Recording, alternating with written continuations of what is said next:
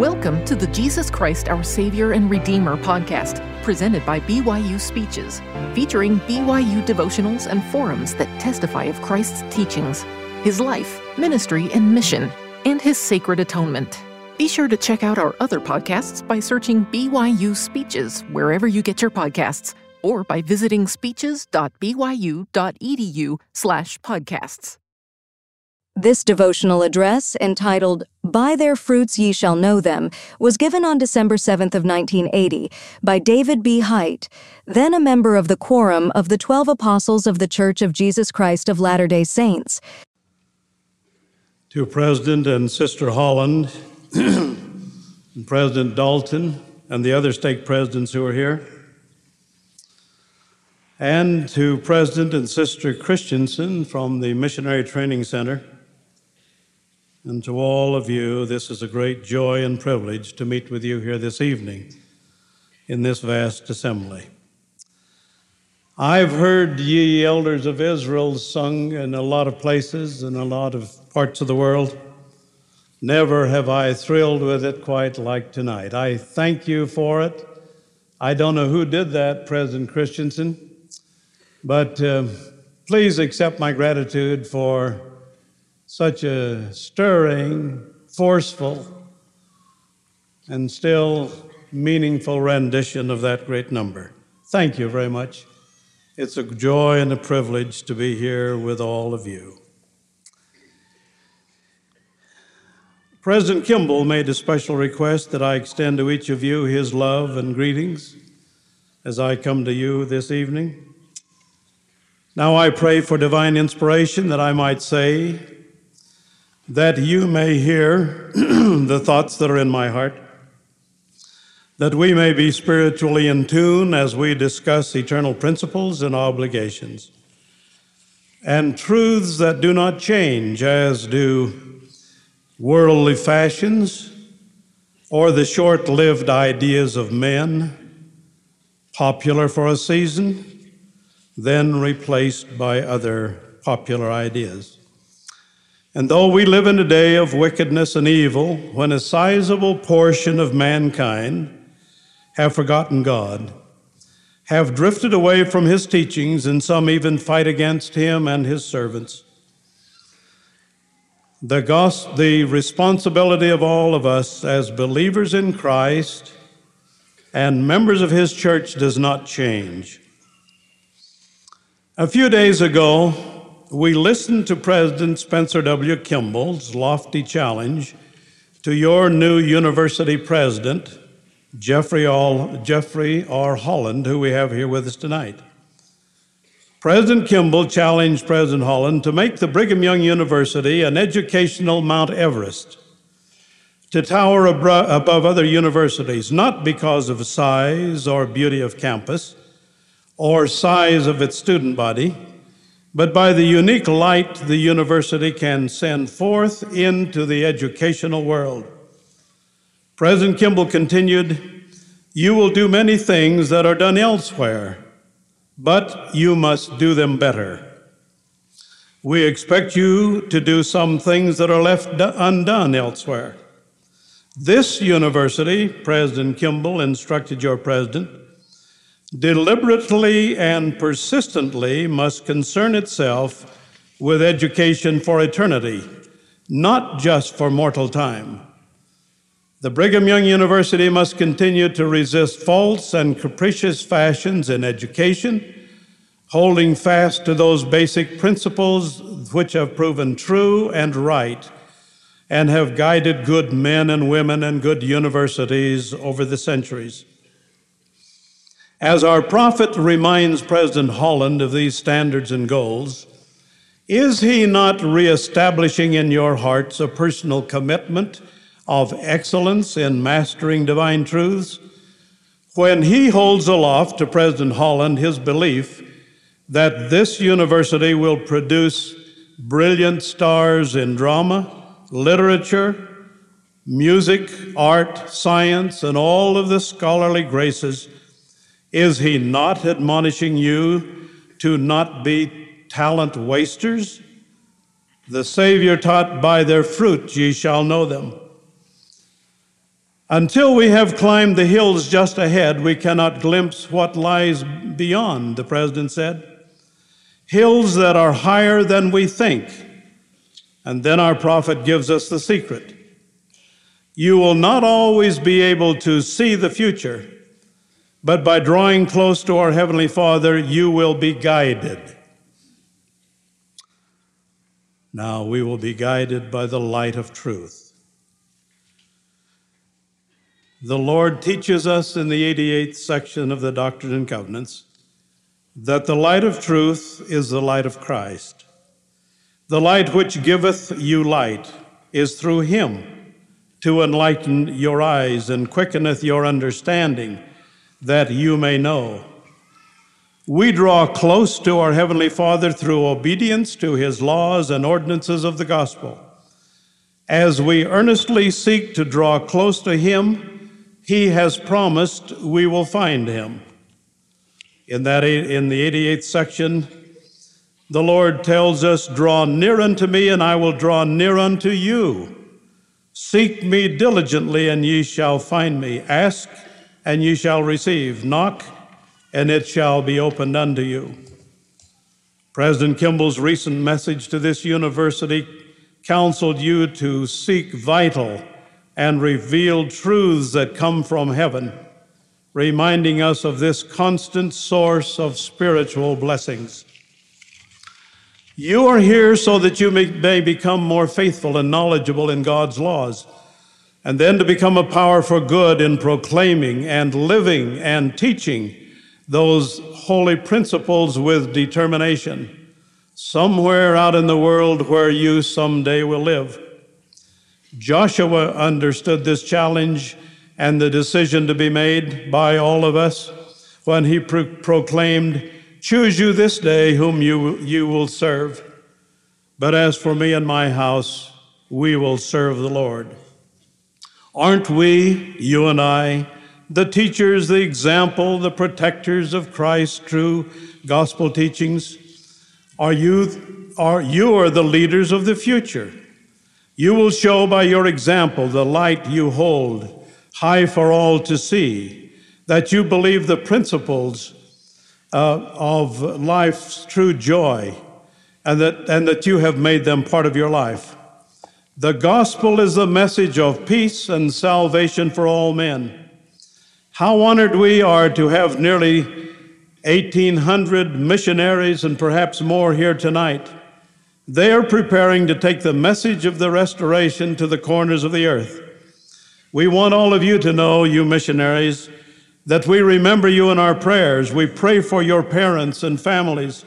We pray for your success in proclaiming to the world that God is our eternal Father, that He lives, that Jesus Christ is the only begotten of the Father in the flesh is the Redeemer of the world and that salvation is available only through him. That you will proclaim that Joseph Smith is the prophet of the restoration and that this church, the Church of Jesus Christ of Latter day Saints, is God's kingdom on earth. In May 1829, the Lord said, A great and marvelous work is about to come forth among the children of men and no one can assist in this work except he shall be humble and full of love, having faith, hope, and charity, being temperate in all things whatsoever shall be entrusted to his care. Remember, I stress to you the words humble and full of love. Recently, workers at the Mesa Temple welcomed a busload of church members from the interior of Mexico. They had been traveling for five days. The bus had broken down. These humble families had been sacrificing and saving their pesos for many months to buy the round trip ticket to Mesa, Arizona. They had slept on the floor of the crowded bus. President Wright of the temple said their leaders were rather embarrassed and even apologetic for their ravenous hunger, especially of the children. You see, after paying for the bus, there was no money for food. and they had traveled five days. But that really didn't matter to, the, to them. They were going to the temple, and they made it.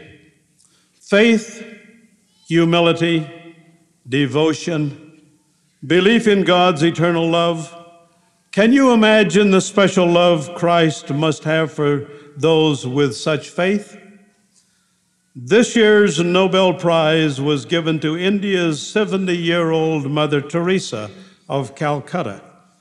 She administers to the poorest of the poor, India's homeless beggars, those that are sick and dying, many of whom live their whole lives on city sidewalks, eating what they can find from garbage cans and sleeping in doorways. Mother Teresa lives in absolute poverty, clothed in a white cotton sari, eating only the simple food prepared for the destitute. Her order of the Missionaries of Charity now assists 70 schools and 258 clinics, 58 leprosy centers, 25 homes for abnormal children, and 25 homes for the dying. Mother Teresa says that it is not how much we do, but the love we give that really matters. She refused the traditional Nobel Prize dinner, saying she would rather the money, several thousand dollars, be given to the poor. When honored by the Calcutta Rotary Club, Mother Teresa said, Now I am a Rotarian.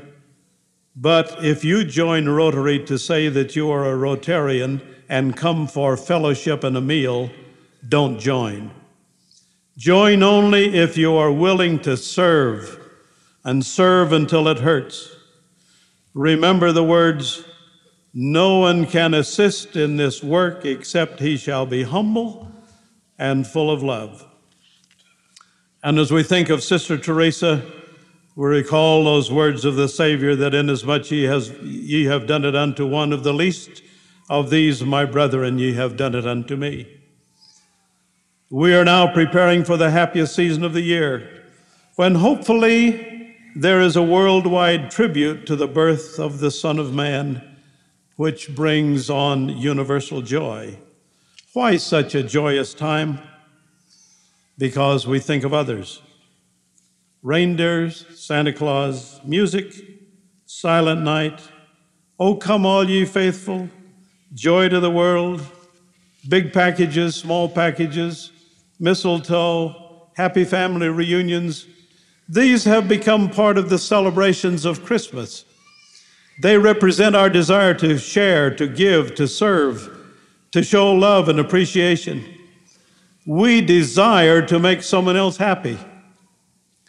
Remember, selfishness is replaced by a feeling to do good ill feelings replaced by friendliness and trust. At this season, as our hearts turn to others, we get a glimpse that peace can come to the earth, but only through goodwill to men. Can you who are here tonight give up selfish, petty, uncharitable feelings and replace them with sincere concern, kindness, and helpfulness, if we believe that our actions reflect Jesus' teachings, that the greatest commandments of the law require love, and that upon these two commandments hang all the other laws, then we will hasten the day when the angels will again sing, Glory to God in the highest and on earth peace, goodwill towards men. Suppose someone living in Salt Lake City, or Provo, or Phoenix, or Washington, D.C., or Beverly Hills happened one day to open the Bible, and by that mysterious process known only to angels, chanced to read these verses in the Gospel of Luke. Then saith he also to him that bade him, When thou makest a dinner or a supper, call not thy friends, nor thy brethren, nor thy kinsmen, nor thy rich neighbors, lest they also bid thee again, and a rec- recompense be made thee.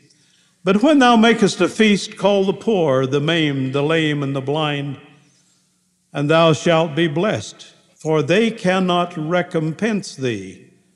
For thou shalt be recompensed at the resurrection of the just.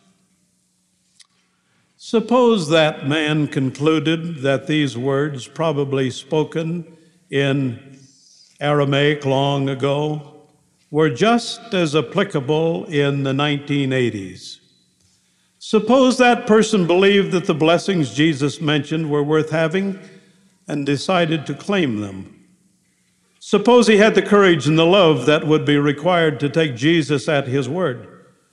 What do you think would happen? One bitterly cold night, when the city was covered with a blanket of snow and ice, a man sat alone in his home. The house was very comfortable. A crackling log fire in the fireplace threw dancing shadows on the paneled walls. The wind outside was moaning softly like someone in pain, and the reading light cast a warm, soft glow on the book this man was reading. He was alone for the children had gone out and his wife had retired early. He read the passage of Luke and then could read no more. Somehow he could not get away from those simple words. He had read the Bible often, for he was a good man, but never before did the words seem printed in flame. He closed the Bible and sat meditating, conscious for the first time in his life of the true challenge of Christ. He felt as though someone were standing behind him. He knew he was no longer alone. What strange fancy was this?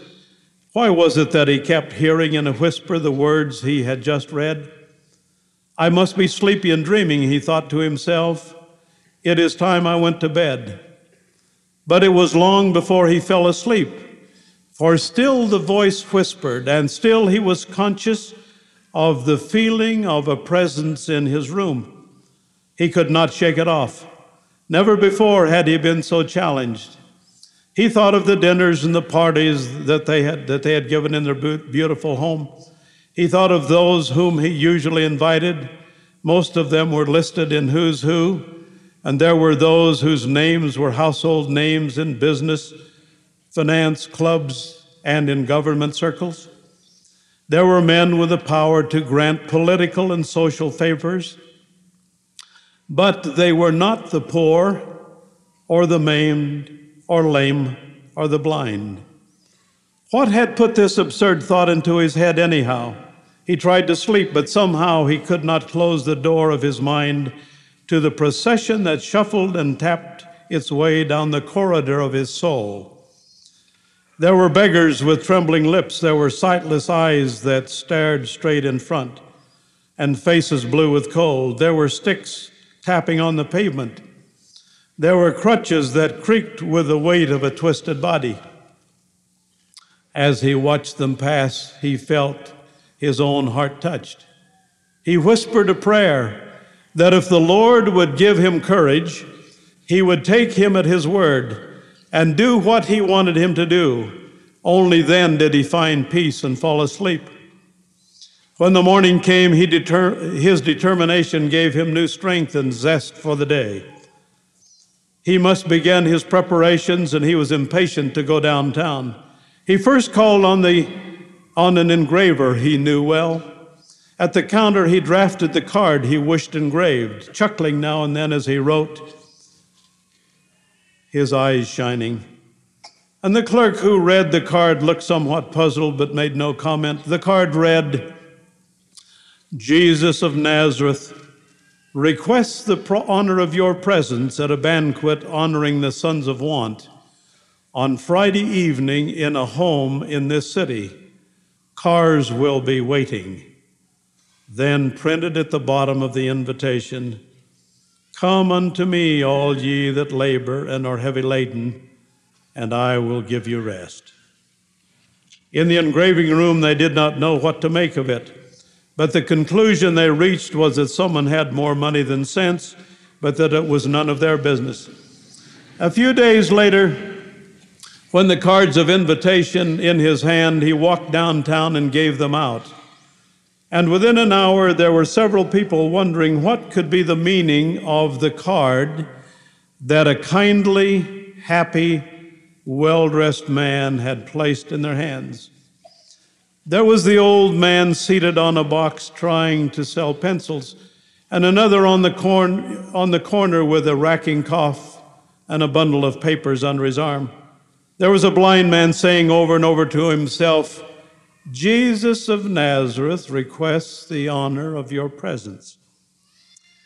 A fellow who was fingering a gun in his pocket and bitterly thinking of suicide wondered whether he should wait until night. At six o'clock, a strange group of men stood waiting at the appointed corner, talking softly together. What is the catch in this, anyway? asked one cynical fellow. What's the game? Who's throwing the feed? Anybody know the bird that gave out these tickets? Well, what's the, what difference does it make? I'd stand almost anything for a meal. And the blind man with the little boy at his side ventured to remark, maybe it's part of the government welfare program. and the cynic was saying, oh, somebody's kidding us, as if we weren't wretched enough already. And just then someone came over and announced that the cars were there Without a word, they got in. Perhaps there was something strange about it all. Seeing these men clutching their thin coats tightly around their thin bodies, huddling together, their faces pinched and wan, blue with cold and unshaven, even some toes sticking out of shoes and climbing into the two shiny limousines. It was touching to see the lame get in, dragging one foot swinging up with a twitch of pain, and to see the blind man fumbling for the strap. At last they were all inside, and the cars glided off with the strangest and most puzzled load of passengers they had ever carried. When they dismounted, they stood gazing at the house, its broad steps and lamps, its thick piled carpets. They entered slowly, trying to take it all in. They were met by the host, a little nervous but smiling. He was a quiet man, and they liked him. These guests of his, whose names he did not know. He did not say much, only, I'm so glad that you could come. And by and by they were seated at the table. They had looked at the tapestries that hung on the walls, they had seen the pictures on, in their massive frames and the crystal chandelier, the concert grand piano that stood across the hall, and the spotless linen and the gleaming silver on the table. They were silent now. Even the cynic had nothing, nothing to say. It seemed as if the banquet would be held in frozen silence. The host rose in his place and, in a voice that trembled slightly, said, My friends, let us ask the blessing. And he prayed, If this is pleasing to thee, O Lord, bless us as we sit around this table, and bless the food that we are about to receive. Bless these men, you know who they are and what they need. And help us to do what you want us to do Accept our thanks in Jesus' name. Amen. The blind man was smiling now. He turned to the man seated next to him and asked him about the host. What does he look like? And so the ice was broken. Conversation began to stir around the table, and soon the first course was laid. My friends, I hope you will enjoy the dinner. I would suggest that we waste no time, for I have no doubt that you are hungry. Please go right ahead. It was a strange party, rather fantastic in a way, thought the host as he surveyed his guests. There they were, men who otherwise might be still loitering on the back streets of the city, crouched in doorways or huddled over some watchman's fire. What an amazing thing! He didn't know the name of a single man. His guests had no credentials, no social recommendations, no particular graces, so far as he could see, but my, they were hungry.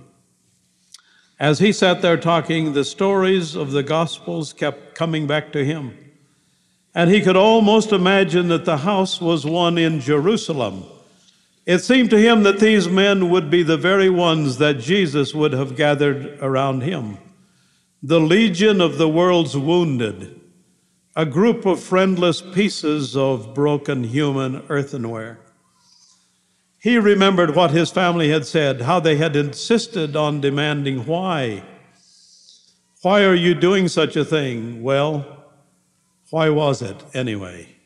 Wasn't it plain?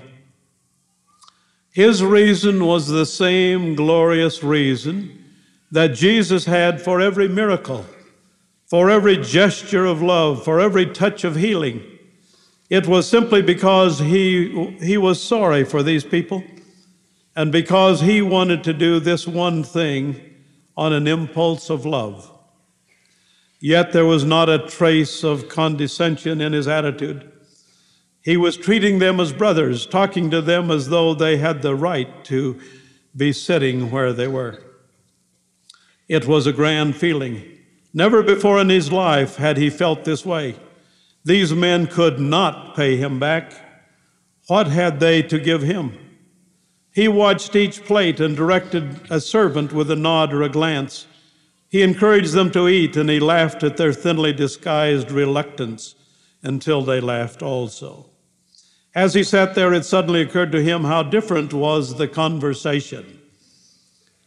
There were no off color stories, no whisperings of scandal, no one saying, Well, I have it on good authority.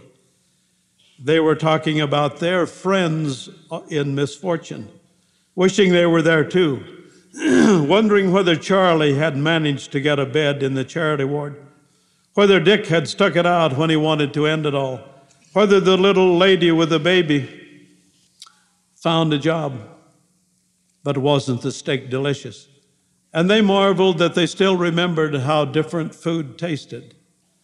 They wondered, most of them, who this man was and why he had invited them all here. When the meal was over, there was music. Someone came in and sat down at the piano. He began to play softly, played familiar melodies, old songs, and then in a soft but understanding voice, he began to sing. They listened to love's old sweet song, Silver Threads Among the Gold, and then a march by Sousa, and then Traumerei, and then the sidewalks of New York and someone else joined in a cracked, wheezing voice. But it started the others, and men who had not sung for years, men who had no reason to sing, there they were joining in. Now he played some old favorites Daisy, a bicycle built for two. Soon they began to request this and that, and before they knew it, they were singing hymns What a friend we have in Jesus. The piano player stopped and the guests grouped themselves in soft, comfortable chairs around the log fire. And the host moved among them, smiling, his eyes shining. And then, when he had settled himself again and his guests were comfortable, he said, I know you men are wondering what all of this means. I can tell you very simply. But first, let me read you something.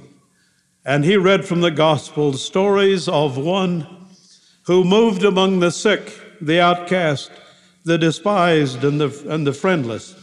How he healed this one and cured that one, and spoke kind words of infinite meaning to another. How he visited the ostracized, and what he promised, and he promised to all who believed in him. Now I haven't done much tonight, the host said. But it has made me very happy to have you here in my home. I hope you have enjoyed it half as much as I have. If I have given you one evening of happiness, I shall be forever glad to remember it. And you are under no obligation to me. This is not my party, it is his. I have merely lent him this house. He was your host. He is your friend. And he has given me the honor of speaking for him. He wants all of you to have a good time. He is sad when you are. He hurts when you do. He weeps when you weep. He wants to help you if you will let him. I'm going to give each of you a Bible, his book of instructions. And I have marked certain passages in it that you will find helpful when you are sick or in pain, when you are lonely and discouraged, or when you are blue and bitter and hopeless, and when you lose a loved ones.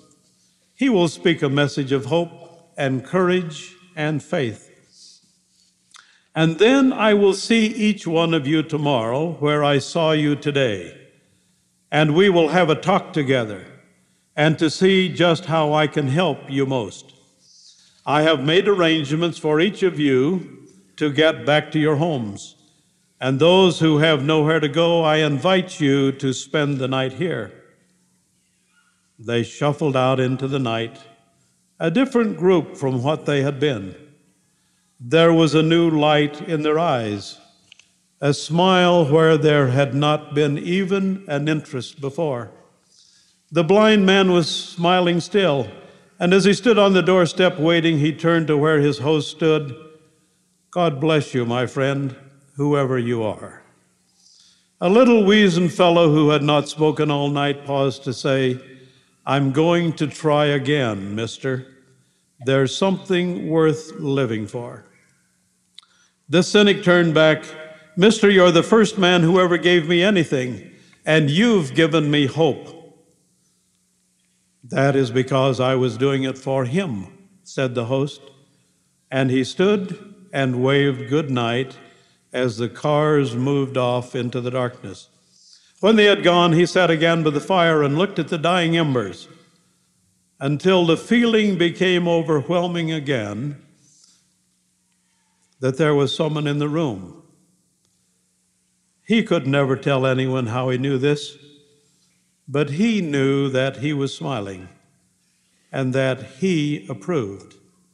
And that night, this good man smiled in his sleep. And one who stood in the shadows smiled too, because some of the least of these had been treated like brothers for his sake. Of course, that never happened. It is only a piece of imagination. But why shouldn't it happen? In Salt Lake City, in Washington, D.C., or Park Avenue in New York, or at the Brigham Young University in Provo, Utah. I wonder what would happen if we all agreed to read one of the Gospels until we came to a place that told us to do something, then went out to do it. And only after we had done it, we continued to read. Why don't we do what Jesus says? How exciting life would become were we to begin living according to his way of life. Some acquaintance would say that you were peculiar, but someone else who had these same things said about him might smile, and the joy and the peace in our own hearts would tell us who was right. There are aspects of the gospel that are different and sometimes difficult to understand. But our problems are not centered around the things we don't understand, but in the things we do understand, the things that we could not possibly misunderstand. This, after all, is but an illustration of the fact that our problem is not so much that we don't know what we should do. We know perfectly well. If you're willing to believe that love is the strongest thing in the world, that the blessed life which began in Bethlehem is the image of eternal love, then you can have this true spirit of Christmas. Love, as taught by the Savior, is the foundation for righteousness salvation, and peace. I share with each and all of you my own personal, intimate witness that Jesus is the Christ, the Son of God. He is our Savior and our Redeemer, the only name whereby man might be saved. I testify to all of you at this Christmas season that the gospel accounts are basically true. And as promised by the two men in white apparel when he was taken up in a cloud, that he will come again in a like manner. May each of you bless your own homes as you return home at this Christmas time, or to bless your children and to bless your families with your own testimony of Him this Christmas season, that you bring His Spirit into your lives and into your homes. I humbly pray in the name of Jesus Christ, our Lord and Master. Amen. You've been listening to the Jesus Christ, Our Savior and Redeemer podcast, presented by BYU Speeches. Please check out our other podcasts of recent speeches, classic speeches, and BYU Speeches compilations on overcoming adversity by study and by faith. Come follow me, love and marriage, and the prophet Joseph Smith. Go to speeches.byu.edu and click on podcasts for more information. You can also find all BYU Speeches podcasts at your preferred podcast provider.